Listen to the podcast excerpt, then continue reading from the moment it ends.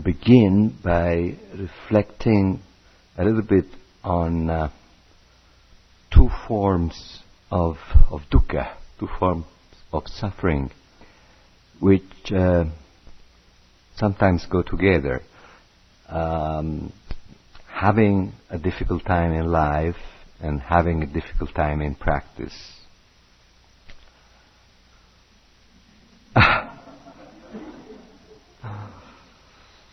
Now, the emphasis on dukkha, on, on suffering, uh, as, as the starting point of our inner work is um, typical of the teaching of uh, the Buddha, and uh, I personally always found it a, a, a, very practical and direct way to uh, invite us to inner work. Um, how we might, might ask ourselves, how could we define dukkha, uh, suffering, suffering in a practical way? Maybe like this. Say, life uh, is a, a, an incessant alternating of pleasant, unpleasant, neutral experiences, like um, an ever turning, an ever turning wheel of this kind, of these three kinds of experiences. Huh? This is a fact. This is the, the, the first fact. And then we have the second fact, which is our deeply ingrained um, way of uh, reacting through attachment for what is pleasant, aversion for what is unpleasant, indifference, confusion, or uh, distraction for what is neutral. And this is the second fact. So we have these two facts the ever turning wheel of, of, of experiences uh, and our way of relating to these experiences. Uh, now, can we say that both facts are dukkha, that both facts represent dukkha? Yes, they do, but uh, the Buddha teaches that the second fact, our reactivity, our compulsive reactivity in front of the ever turning wheel of pleasant, unpleasant, neutral experiences, our compulsive reactivity is much more fundamental than the uh, what we call the wheel. Is much more fundamental uh, uh, and crucial um, for a couple of reasons. The first reason is that um, attachment, aversion, and confusion are so deep and all pervading, in other words, our way of relating to the wheel, that the Buddha did not hesitate to define these three afflictions as the ultimate cause of suffering. So our our our our way of relating to to to life uh, experiences is uh, a, a much deeper and much more fundamental aspect of dukkha. But there is also a second reason why um, our um, way of reacting is uh, fundamental. And this reason is that we can work on our reaction. We can work on our reactivity. We can work to uh, reduce uh, it, to get free from it, whereas mostly we do not have much control over uh, the flow of experiences. So there is bad news and good news at the same time. Uh, uh, our our afflictions are very profound, are very all-pervading, are the cause, uh, the ultimate cause for suffering. on the one hand, but on the other hand, they are workable.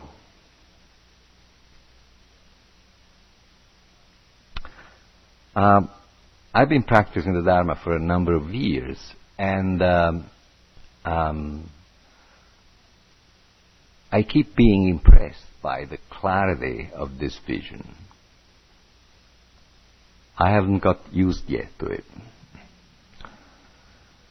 Um, needless to say, uh, to the extent that three that the three afflictions get get worked upon and reduced, our relationship with the pleasant and pleasant and neutral changes more and more.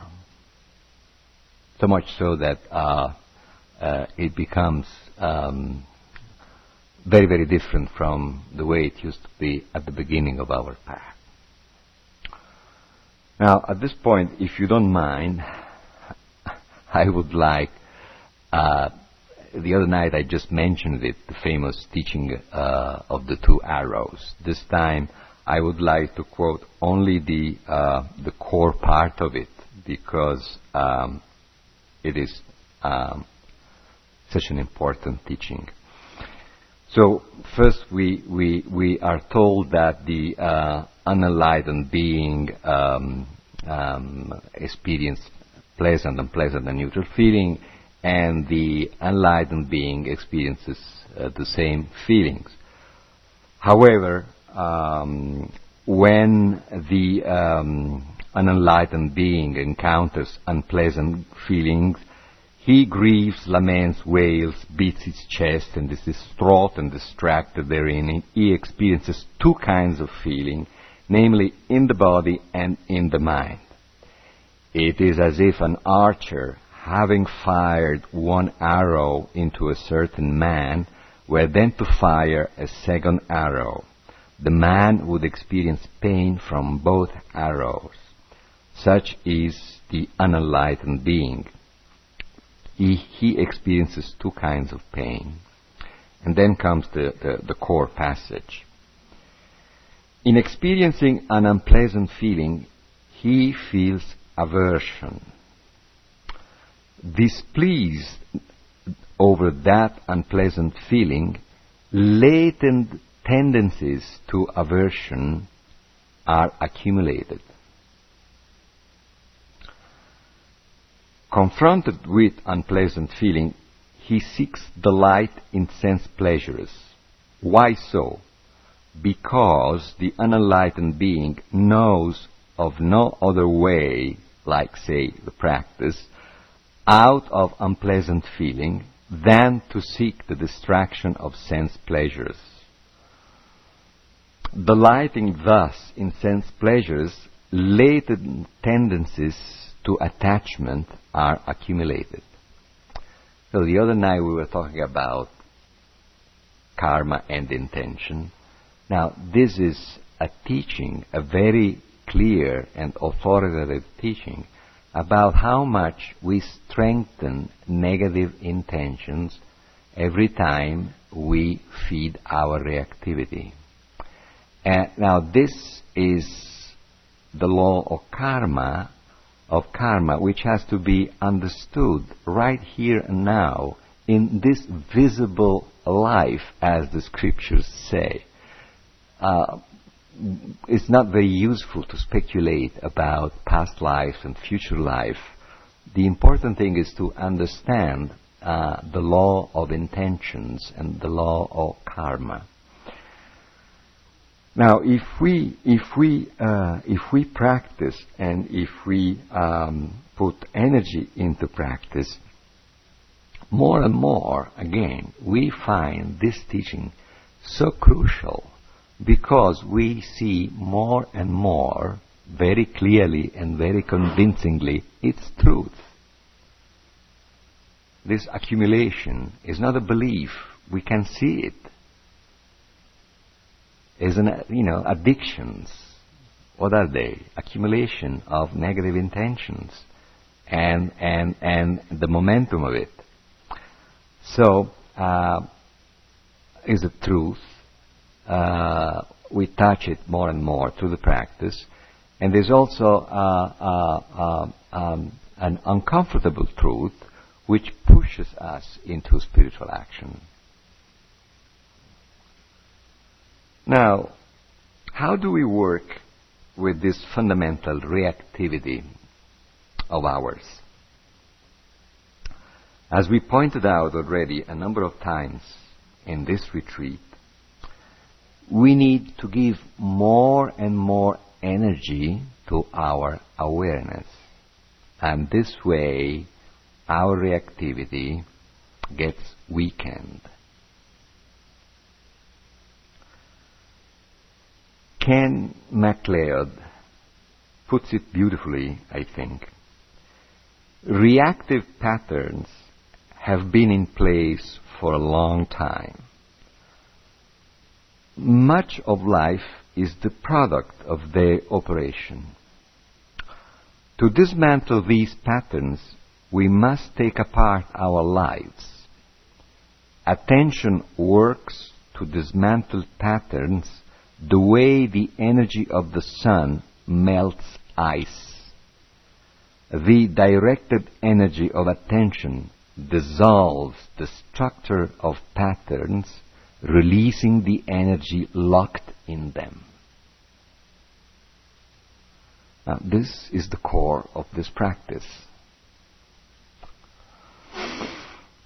Now,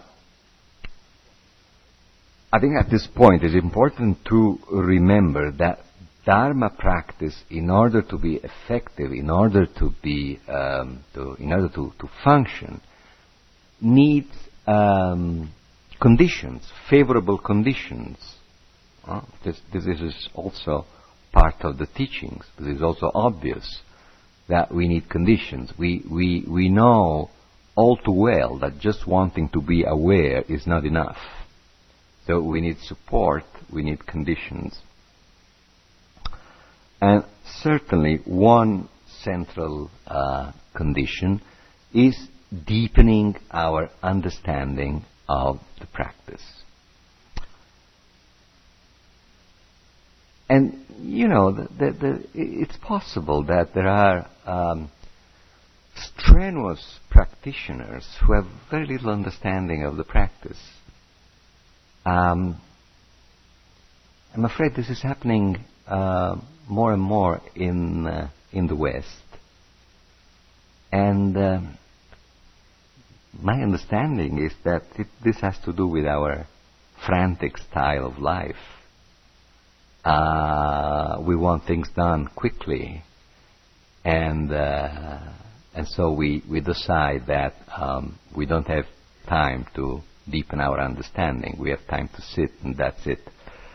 And uh, so sometimes we have the um, um, the erudite scholar uh, who knows everything about the Dharma, but no time to sit. And at other times we have the very ignorant sitter. uh, it's just a fact. Uh, it's not an accusation. It's not an insult. Uh, if we never reflect on the practice, uh, if we just, uh, you know, uh, have put our timer and uh, sit, and then that's it. And yeah, we feel more relaxed, fine. But there is more to it.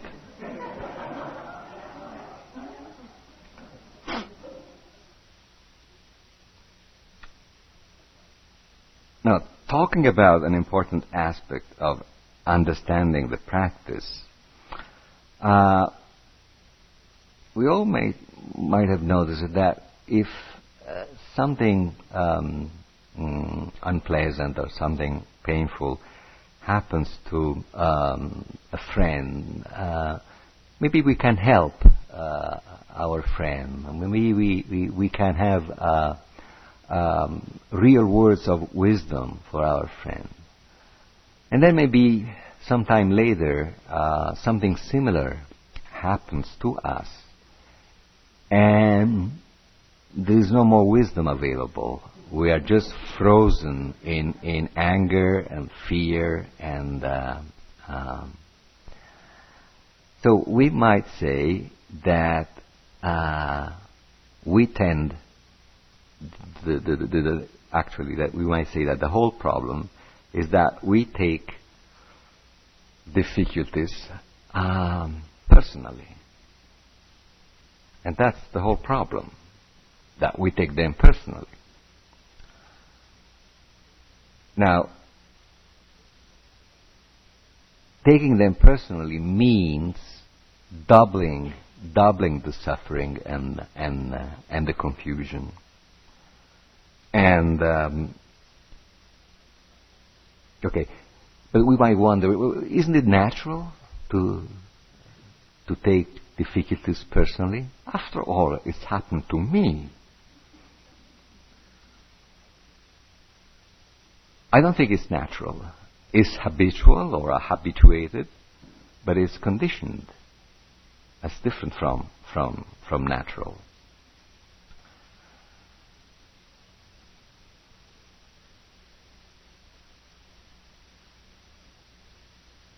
As a matter of fact, a better understanding of the practice shows us that we should learn to take difficulties impersonally or more impersonally. And this is not uh, a word game. For those of you who, are more technically oriented, we might say that we should take uh, difficulties uh, uh against a background of anatta, of uh, non-self.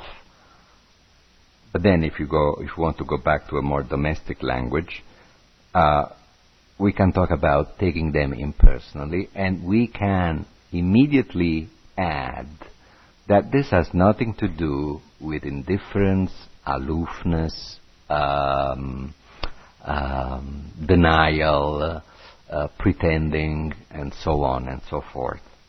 Actually, it is pure, it is pure Dharma. Remember, the other night we were talking about having a direct experience, uh, having actually an interest for a direct experience of whatever arises uh, within ourselves. We, we, uh, uh, I think we, we said uh, an interest which has to become almost an instinct to be really uh, effective So direct experience means, as much as we can, cutting through, cutting through or dropping all the layers of thinking, comparing, judging, and uh, all the rest of it. And we also said that this kind of crucial uh, direct experience, which is another way of talking about awareness, this, this um, direct experience can only take place in the present time, in the moment, moment by moment. Other than that, it just cannot happen. Forget it.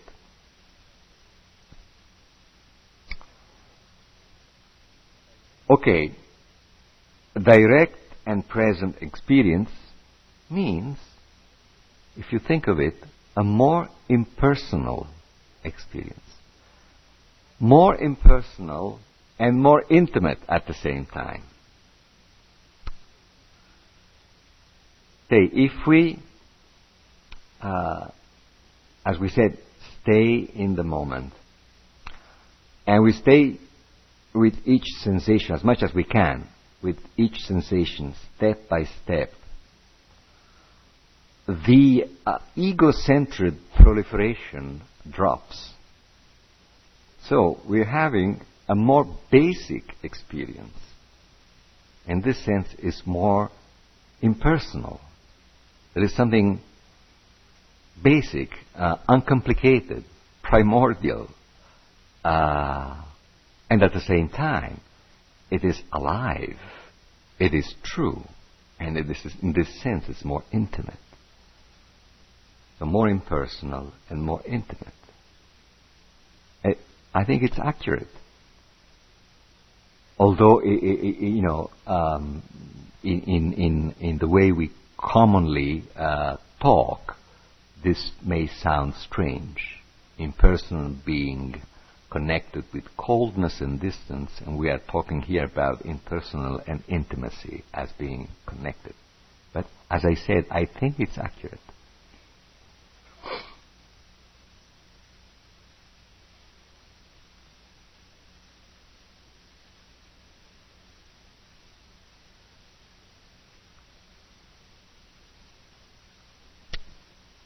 I also think there is another important point in terms of understanding the practice.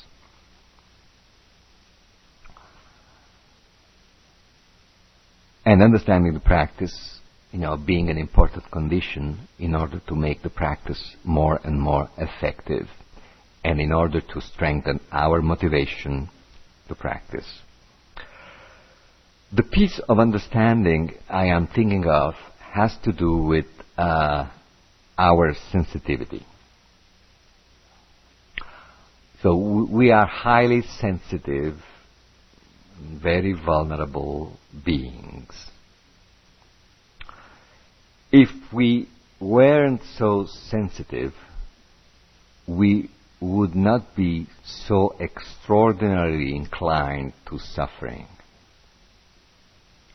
And if we were not so sensitive, we would know we wouldn't we would not know anything about so many levels of happiness, joy, peace. This all has to do with our sensitivity. Is this sensitivity uh, of ours a misfortune? You might say, well, why, why are you asking this question? Well, because sometimes um, Dharma literature um, sound, yeah, in reading Dharma literature, or it sounds like um, uh, sensitivity is um, um, some kind of a burden that we should get rid of in order to be uh, uh, perfectly equanimous. But equanimity implies a lot of sensitivity. That's a misconception about equanimity. That, you know, John Wayne is the archetype of equanimity.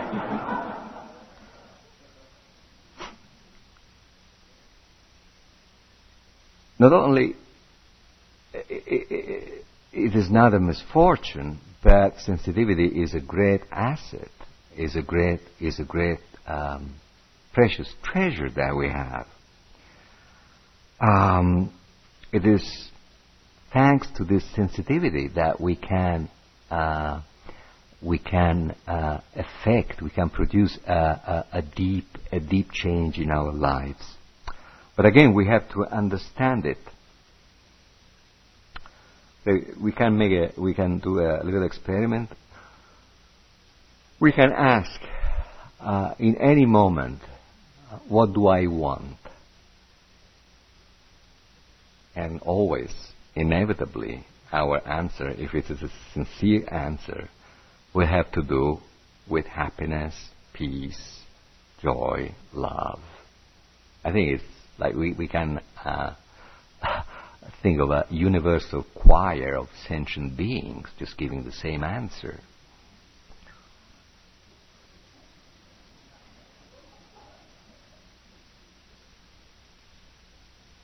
So, this sensitivity means a hunger for happiness and peace and joy. Now, how do we respond to it? How do we respond to it? Well, we know it more often than not. Uh, we respond in uh, strange and crooked ways and we end up uh, giving ourselves stones instead of bread. Uh, this is often the way we meet our hunger.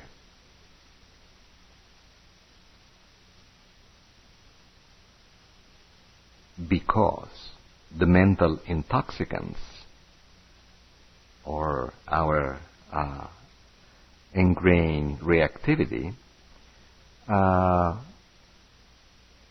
because of this, we, we, we, we get off center and uh, how to say it? We, we, we respond in a totally uh, wrong way, in a counterproductive way. We want happiness and we give ourselves unhappiness. Uh, this is this is the um, the, uh, the human situation. Now, this is exactly uh, the main reason why we practice. We want to dissolve more and more all the distortions, all the misperceptions, which, uh, because of, of, of um, uh, the um, intoxicants, um, hinder um, this vibrant aspiration for true happiness to, to come to the surface, on the one hand. And on the other hand, we, we practice because we want to give the right answer to this aspiration. This aspiration is aspiration for happiness. And is there. Often is covered with fear, guilt, and all the rest of it. But the practice uh, uh, has this important effect to, to gradually, usually slowly, make room for this aspiration uh, strongly to come to the foreground. This is number one. And number two, uh, the practice nourishes the capacity more and more to give the right answer to this sensitivity, to this, to this aspiration.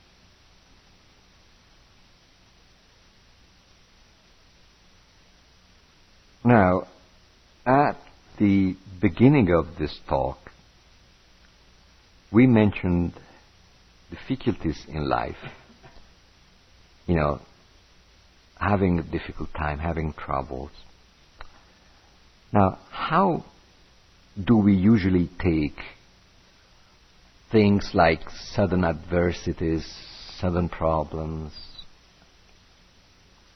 You know, often we react as though someone had ripped off our happiness. This is the way we, we experience it, we perceive it. Uh,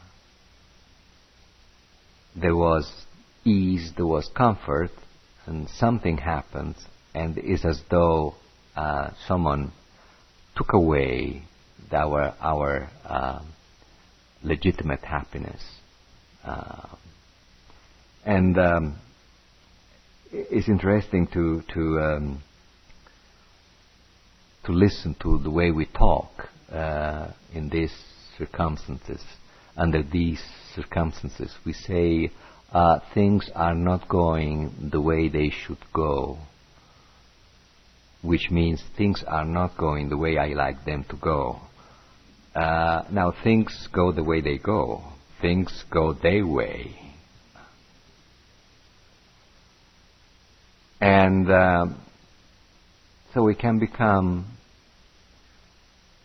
upset, and uh, if, as is often the case, we keep reacting this way, there is unfortunately a progressive disappointment, a progressive um, hardening, a progressive uh, embitterment in people because of the building up, because of the accumulation of, of this uh, uh, reactivity. It hardens up and hardens and hardens. And it shows in the bodies, in the faces. Um, this is a, a conspicuous aspect of dukkha.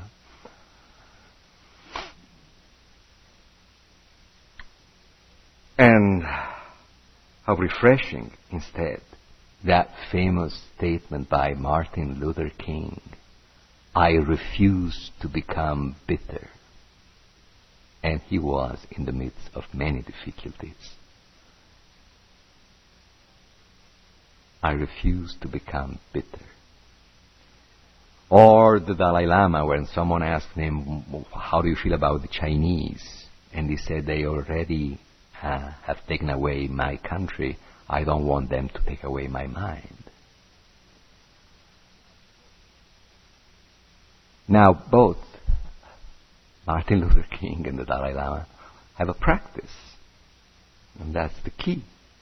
Prayer practice, meditation practice. Um,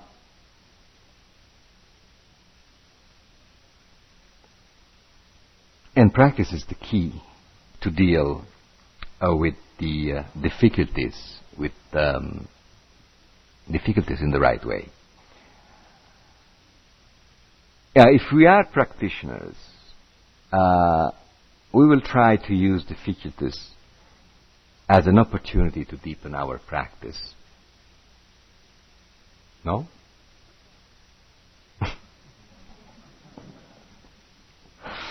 we try. We try. But how many times does it take to learn the lesson? Innumerable innumerable. We know, uh, uh, we know uh, as it goes. We do it once, we get some results, um, we get momentarily excited about it. Um, we forget.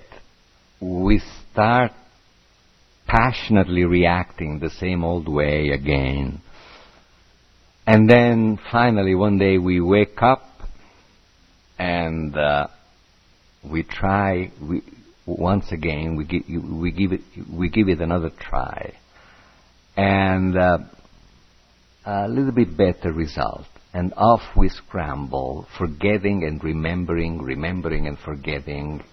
And slowly wait slowly we learn.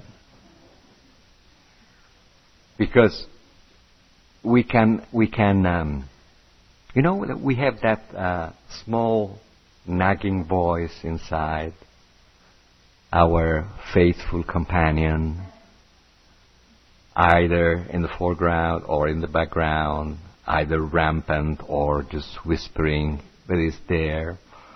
And uh, there's always something which is not right. And this has nothing to do with whether we are by character optimistic or pessimistic. It's just uh, another piece of dukkha uh, an important one, which is there. And so, uh, uh, if we see that we are so slow, that nagging voice can become very powerful uh, and uh, and encourage us to to to resign, basically because it's, uh, it's intolerable that you are so slow, that you, you've been practicing for 20 years and this is what you have accomplished. How much more dignified if you just resigned?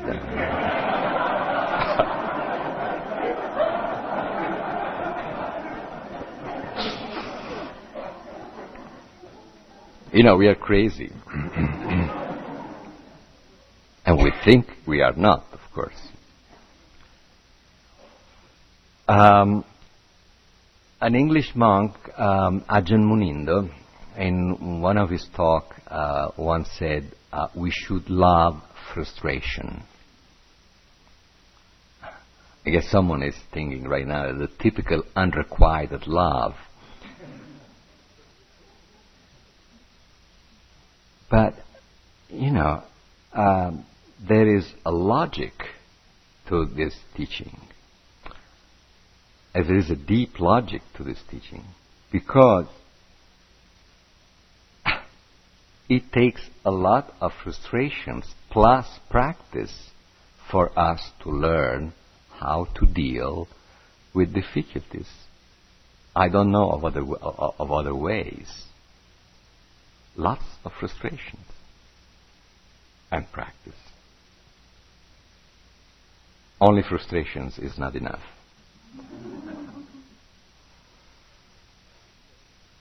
Again, the idea is to get a direct experience of frustration. We just, just to, uh, we can use a, a slightly different angle and say that the idea is, you know, not to move away from the frustration, not even an inch, not even an inch. Just, just stay uh, still, motionless, uh, awake in the midst of a frustration. Again, we're talking about really being aware, really making a direct experience of a frustration. Now, in this way, stripped from uh, the foam of proliferation, uh, the naked and aching energy of frustration is not toxic anymore. Because the toxic quality was all coming from the ego-centered proliferation. But if we are doing a direct experience in the moment, moment by moment, step by step, that proliferation is not active any longer. And so that energy is still aching, but is non-toxic or less toxic. To the point that sometimes uh, we, we, we see that this energy is actually has some flexibility. And uh, if we stay there, if we keep practicing, we see that the same energy which was, uh, you know, burning in, in the frustration, or apparently was, uh, the energy was, was burning. Apparently, uh, as a matter of fact, it, it was our, our um, attachment which was burning. But anyhow, the same energy can become something more spacious, something, um, some kind of acceptance. You know, just turning into something very different because of the work of awareness. Remember the, the quote that we just read. Uh, the, the, the energy which is captive in our uh, uh, reactivity gets uh, freed through awareness. And this is an experiential fact. And the more we touch it, the more motivated we are to practice.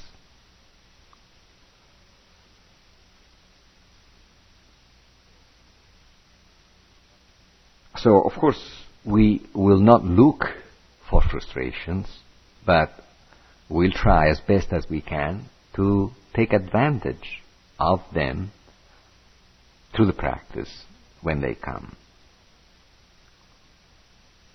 Uh, and yet, it can easily happen that life difficulties translate into practice difficulties. In other words, the more difficult life becomes, the more casual and distracted and away from the practice we go. Instead of doubling our practice. Now, this is one of the biggest traps in the path. And I think we should um, be careful, should watch out.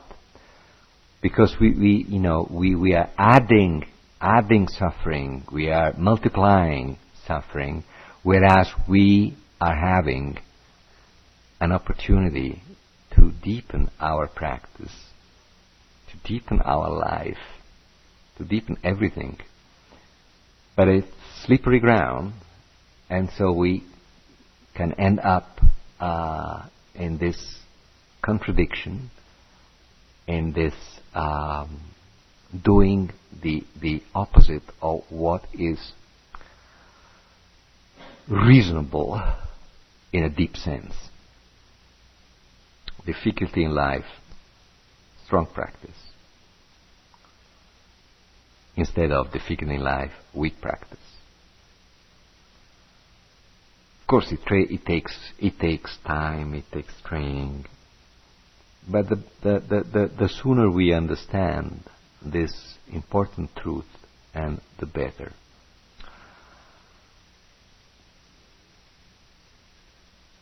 Sooner or later, you know, we, we fall into this trap. Um, we might frequently fall into this trap. And uh, I think that what what helps more, provided we wake up at least for one moment. This is the precondition. So if we wake up at least for one second, what what what helps is relaxing into our pain with compassionate awareness. If we do it just once, it is such a blessing that we will not forget it. And it will become an important latent tendency for more of it.